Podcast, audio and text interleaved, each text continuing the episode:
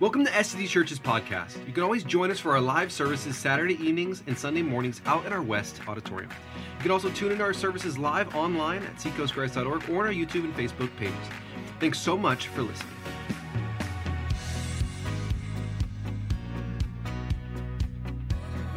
Here's where we're at is we have been uh, in a new series the last few weeks and the series is called after party. After god shows up it's time to party. That's kind of like the biblical pattern that we see throughout the scriptures and, um, and so we've been looking at different stories in which we have seen god show up and the response of the people has been to celebrate. And so today um, we're going to be looking at a couple stories actually and these stories um, they're, they're hundreds of years apart. One is in the old testament one is in the new testament and at first glance you might think that there's nothing that really is like related. The, the, two just seem totally different from one another. But I think there are some parallels, some stuff that we can learn from both of these stories as we compare and contrast them a little bit. And whether you're a church person or not, you probably have heard both of these stories before. Uh, the first story that we're going to look at is the story of Jonah. Now, immediately, what do you think of when you think of Jonah? A whale, right? Uh, and so you, you got to be honest, it feels a little bit like a children's story as you read it, and I grew up in church and with the coloring books, and so this was one of our favorite ones, is Jonah and the Whale.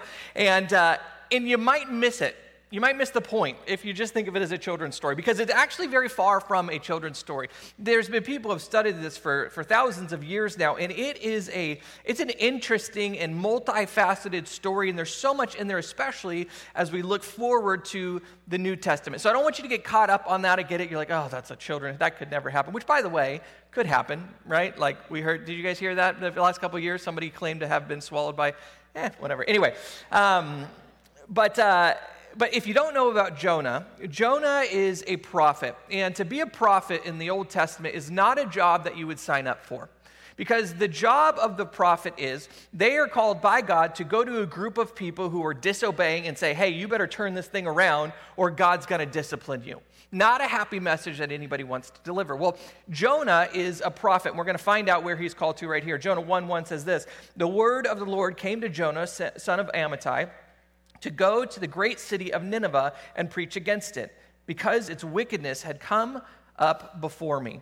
So Nineveh, if you're not familiar, this is uh, it's a major city, and it's also one of Jonah, who is a Hebrew, one of their enemies, and they're a ruthless people. One of the things that they're most well known for is they can skin a person alive and continue to keep them alive for longer than anybody else.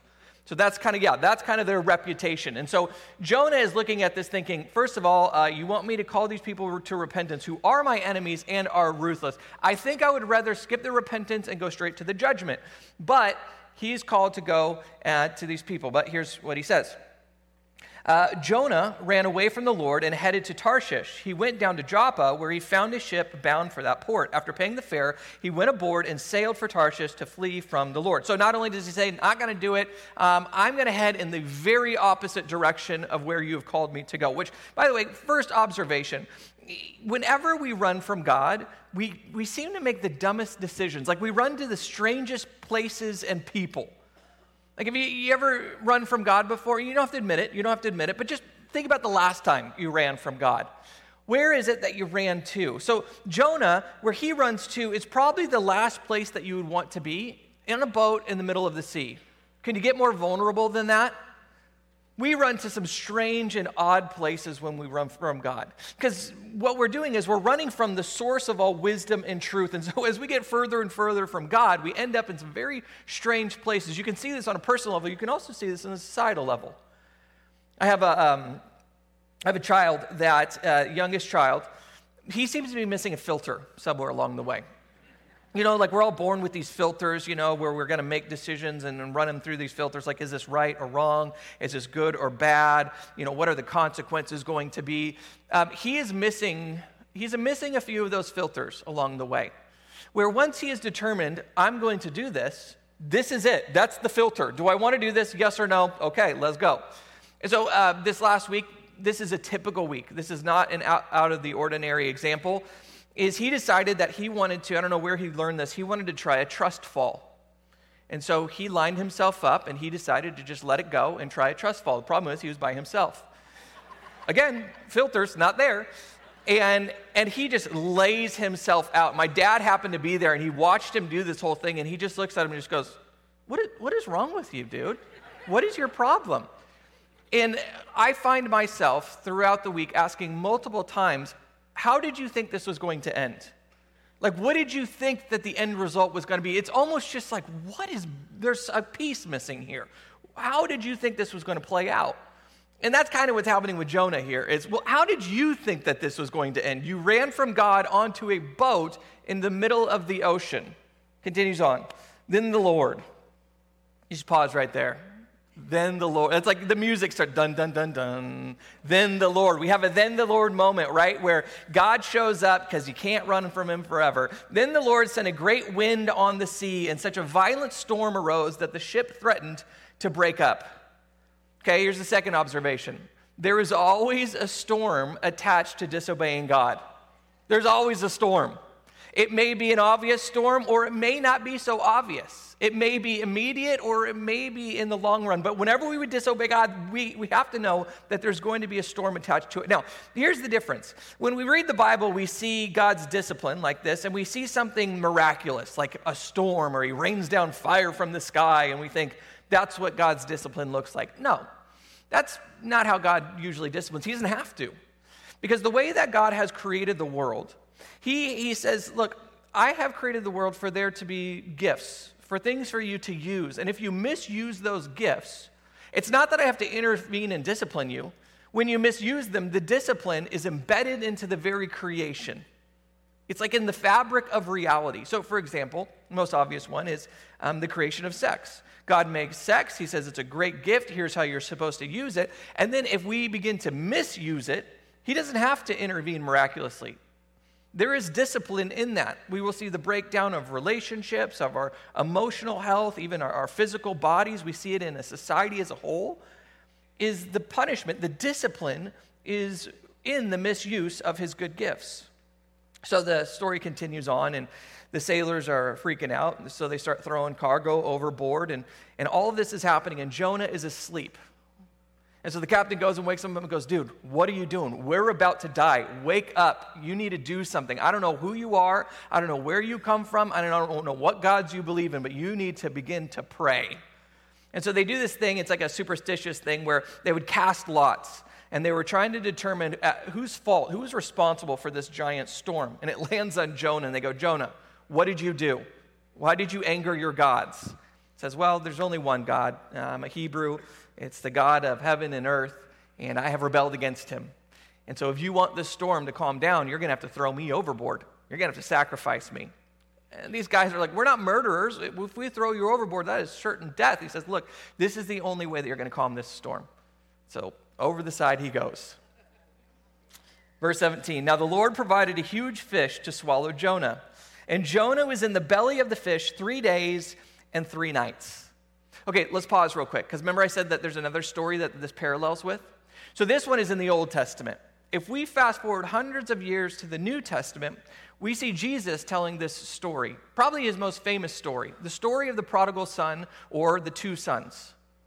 And already we can see that these are very similar stories. You may not notice it at first, but they're very similar stories. It begins with, in the prodigal son, the story begins with the younger son or the younger brother. And what he does is he goes to his father and he asks for his inheritance. He's pretty much saying, Look, I wish that you were dead. I can't wait that long, so I'm going to take your stuff now. And the father actually does it. He divides his property. He gives this son all of his uh, inheritance. And the son goes off and he squanders it on wild living. He just goes out and he parties like a rock star. And as he is out there, eventually he hits rock bottom. And it's not the belly of a fish, it's in a pig's trough, but it's probably pretty bad as well. And so we see these two stories happening. We see the prodigal son and we see Jonah. Both are in rebellion against their father, their heavenly father. And both are now experiencing the consequences of their decisions. Okay, back to Jonah. 2 1. From the inside of the fish, Jonah prayed to the Lord his God. He said, In my distress, I called to the Lord. So um, I can't count how many times I've been in this place before. In my distress, I call to the Lord. Like, how many times have you done that before, right? Where you, and maybe it started when you were a kid and you're like, I can't make it through school. This is the only way I'm going to pass.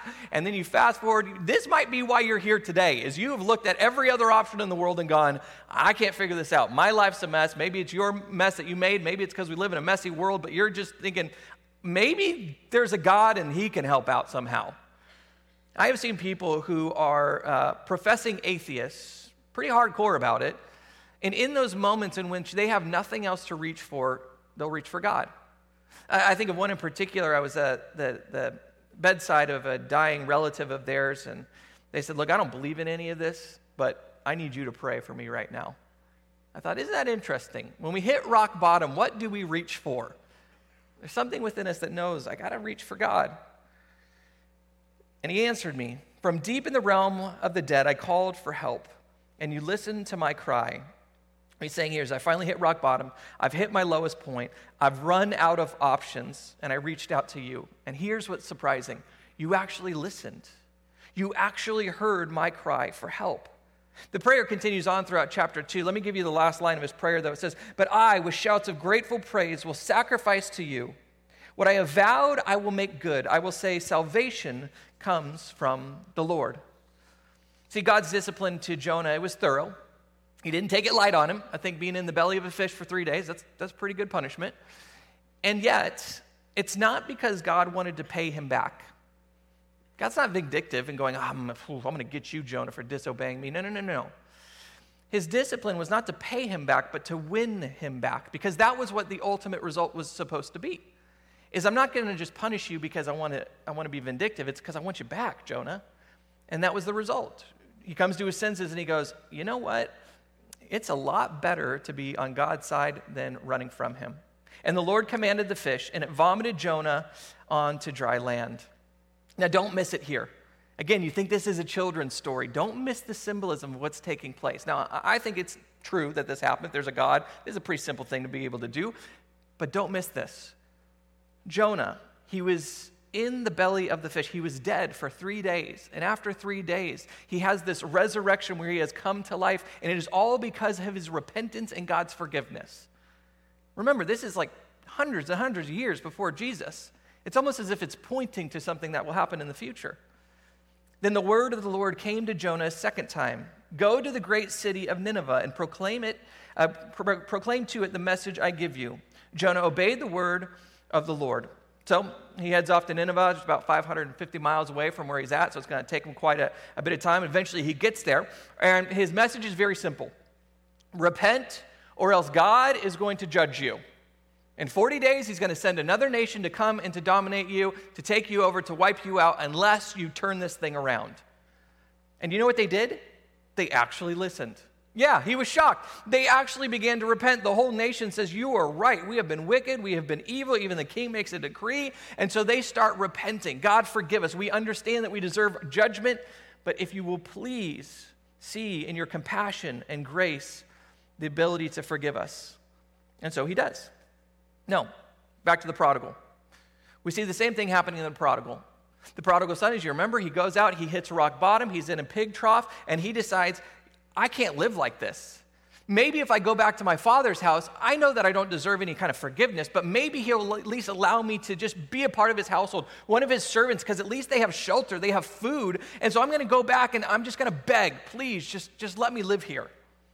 And so he goes back, and not only does the father welcome him with open arms, but he starts to just rain down blessings on him just things that he obviously did not deserve. He even throws this celebration, the biggest that the town had ever seen, and he welcomes his son back.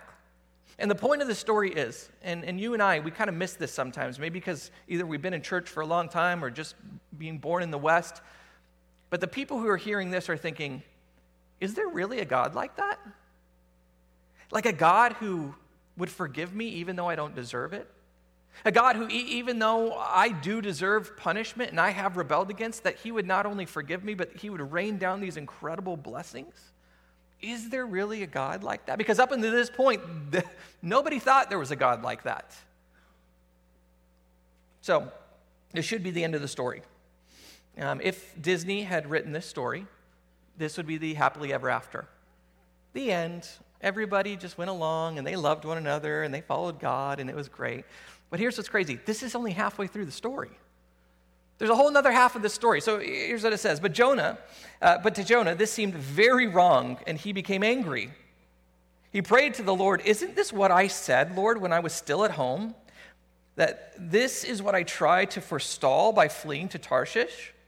I knew that you were gracious and compassionate God, slow to anger and abounding in love, a God who relents from sending calamity. And so he gets angry at God's forgiveness and he goes, I knew that this is what you would do. This is why I didn't come here. I have been running away because I knew that you would not give them the punishment that they deserve, that you would be compassionate and gracious, and that you would forgive them if they repented. Now, O Lord, take my life, for it is better for me to die than to live. All right, that's like pretty dramatic, right? Like, come on, dude. Like, uh, but you get it. He's upset. He's upset because he just looks at these people and he goes, These are cruel and evil and nasty people who have been enemies of God's people for so long. How could you just forgive them? But the Lord replied, Have you any right to be angry? Wait a minute. Wasn't it just a couple weeks ago that you needed my forgiveness and my compassion and my grace? And now here you are, and you're getting angry because I've extended it to somebody else. And this isn't in the story. This is, this is me thinking through what I would feel if I were Jonah, and maybe the argument I would be having in my mind.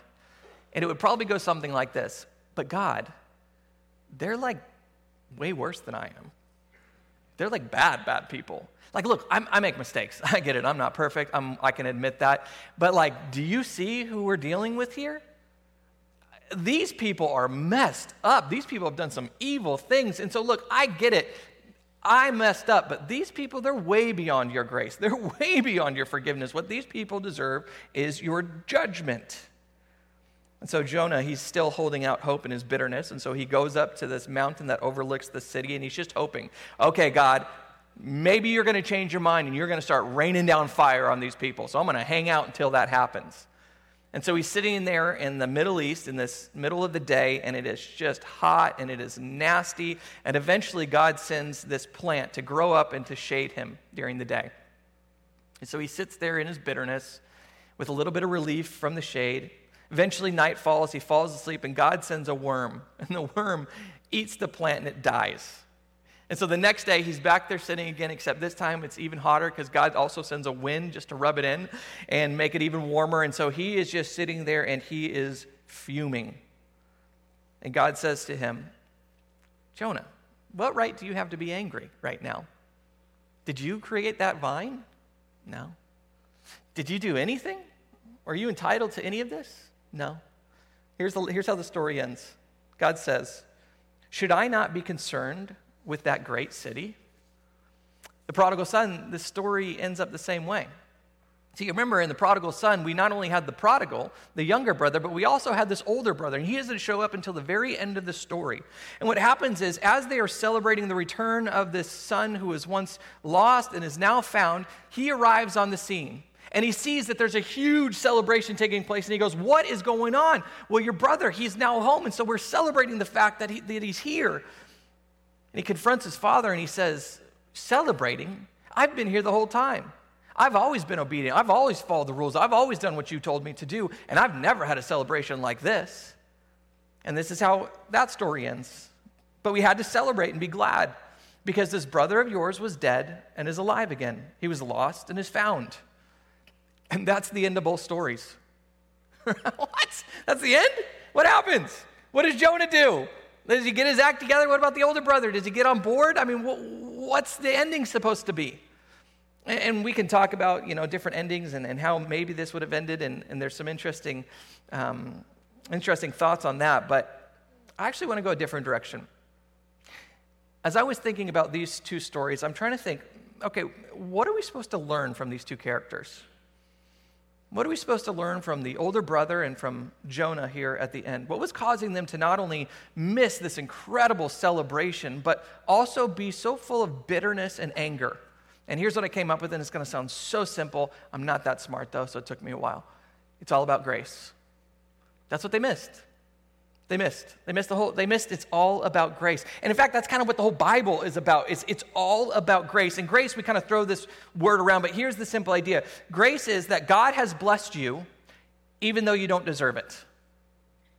God has blessed you even though you don't deserve it. So, Jonah, um, did you choose to be born as a Hebrew, as God's chosen people? Is that something that you chose, that you had anything to do with? No. Mm-mm. Okay, well, what about God's calling on your life? That He decided that you were going to get to partner with Him in saving countless people and their lives and being a part of um, His what He's doing in the world. Did you have anything to do with that? No. Okay, well, when you rebelled and you decided to go the other way, was there anything in you that deserved the forgiveness that I would reach out to you and even in my discipline, because I could have just let you go. I could have just said, well, there's Jonah, good luck to you, and just let you feel the weight of your decisions and, and that's the end of it. No, no, in my grace, I disciplined you and brought you back to me. Did you deserve any of that? No. How about the older brother? What did you do? Well, you were born here in this family with opportunities and riches. And what did you do? Nothing? Oh, what you did was you pretended like you loved me so that you could get my stuff. That's what you did? So you think that deserves something? See, at the end of the day, it's all grace. It's all grace. It's not just true of them, it's true of us, right? It's all grace. Think about it. Um, did we choose for God to create us?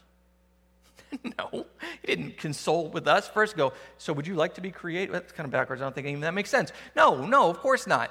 He created the heavens and the earth and you and I, and there's nothing that we did to deserve this. In fact, it's not even for His benefit, it was for ours so that we could share in a relationship with Him and so that we could experience what it is to be alive. Or what about our relationship with Him? When things go south with humanity and we decide to rebel, He could have just said, All right, I'm done with you.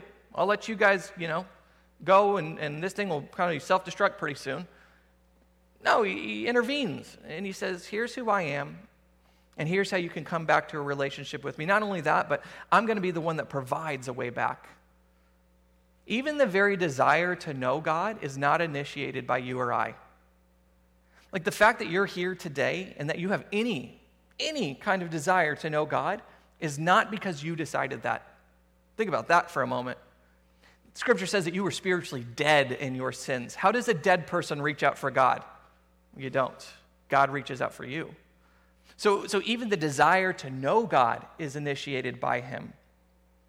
We could begin to talk about all the different arenas of our life in which we don't deserve what God has given us. We don't deserve to be sitting in this room. I have friends in Africa right now who has never experienced air conditioning, has never had medical care, has never gotten to drive a car. Who, what's what's different about you and them?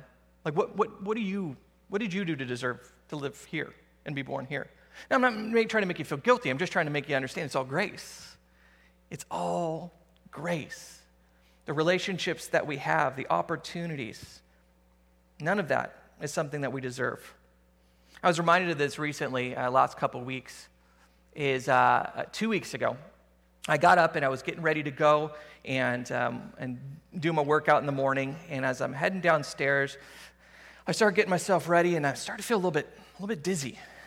And within about 30 seconds, this dizziness um, became where I couldn't even stand it. It was kind of like I was on a, a, ride at a carnival, you know, where you're stuck against the wall and you're going around and you can't even like lift your head up. It's one of those where you just try to spit out the gobstopper, you remember? And you, okay, it didn't work. Anyway, it was like one of those. And quickly it started to get worse and worse until I was, I felt like I was literally stuck on the ground.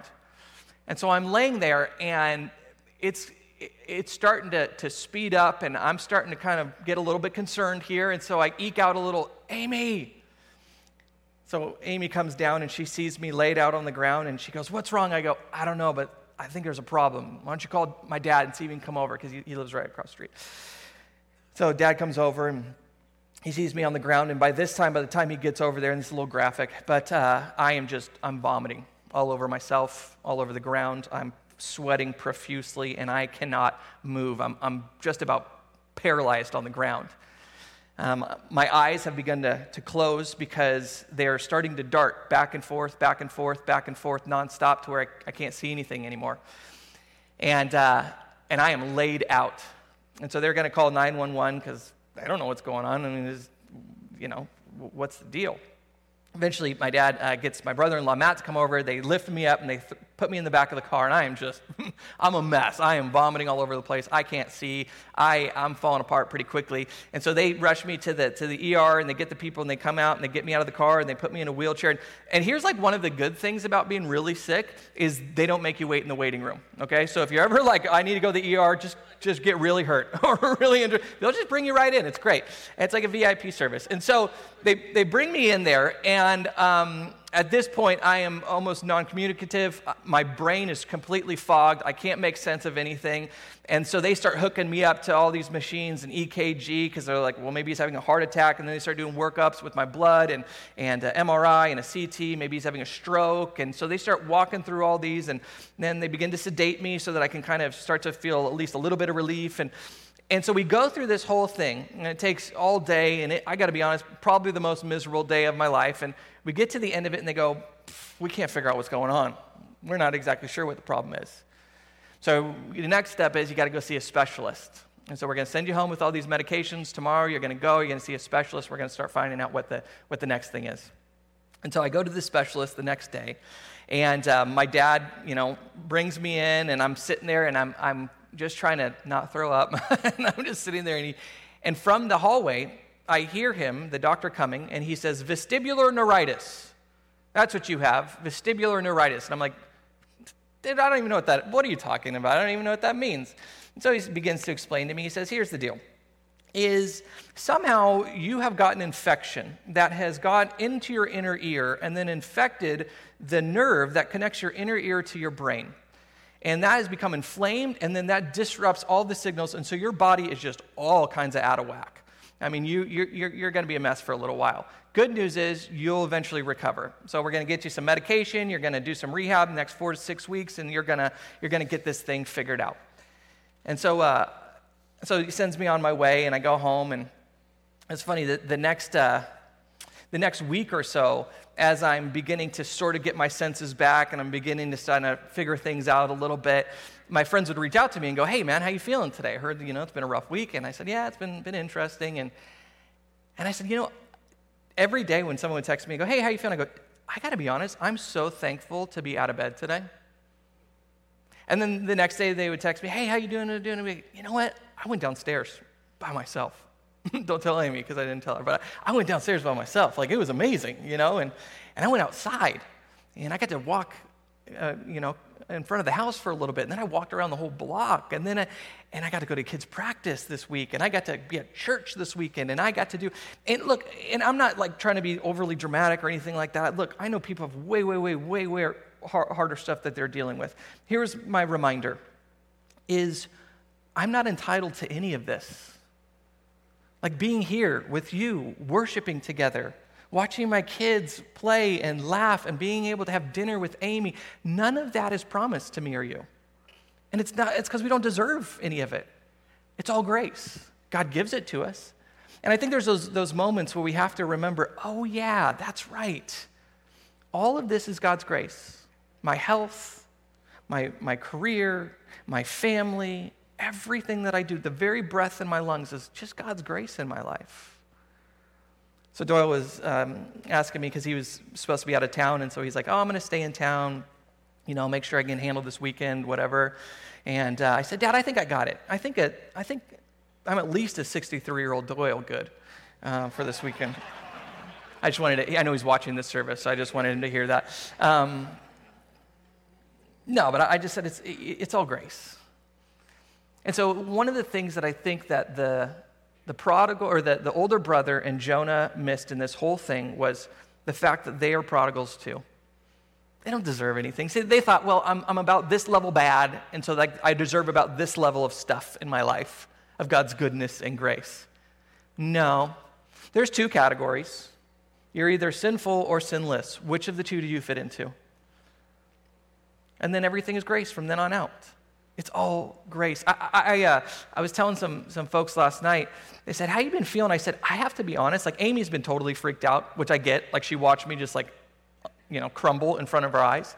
I said, I've never been more happy in the last two weeks because I, I was reminded, oh, God is good.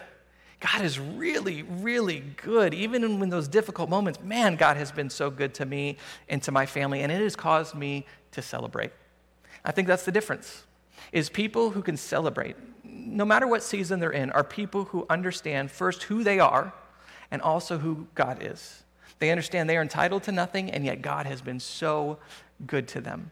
And so that's how I wanted to end today's service. Is, um, is a reminder that we are all prodigals. And yet, God has been so good to us, so much better to us than we deserve. And so, we're going to do one more song. And as they, they come up and, and they get ready, I'm going to pray for us. Lord God, I thank you for um, your grace, this unmerited favor that you have given me and everybody else in this room. Um, there's nothing in me that deserves to know you, to be forgiven by you, to be in a relationship with you, to have the, the life that I have. It has all just been because you are good and you love us. And Lord, in those moments in which life is difficult and it doesn't make a whole lot of sense, we can either be bitter and angry about it because we believe we're entitled to something, or we can remember, oh, this is all grace. And it is through your kindness that we have the lives that we do. And so, Lord God, we come as prodigals, remembering the fact that you have welcomed us home with open arms, and you have been so, so good. Amen. We hope you enjoyed this message, and remember, we also have live services out in our West Auditorium on Saturday evenings and Sunday mornings. Or you can always join us live online at seacoastgrace.org or on our YouTube and Facebook pages to hear these messages in real time.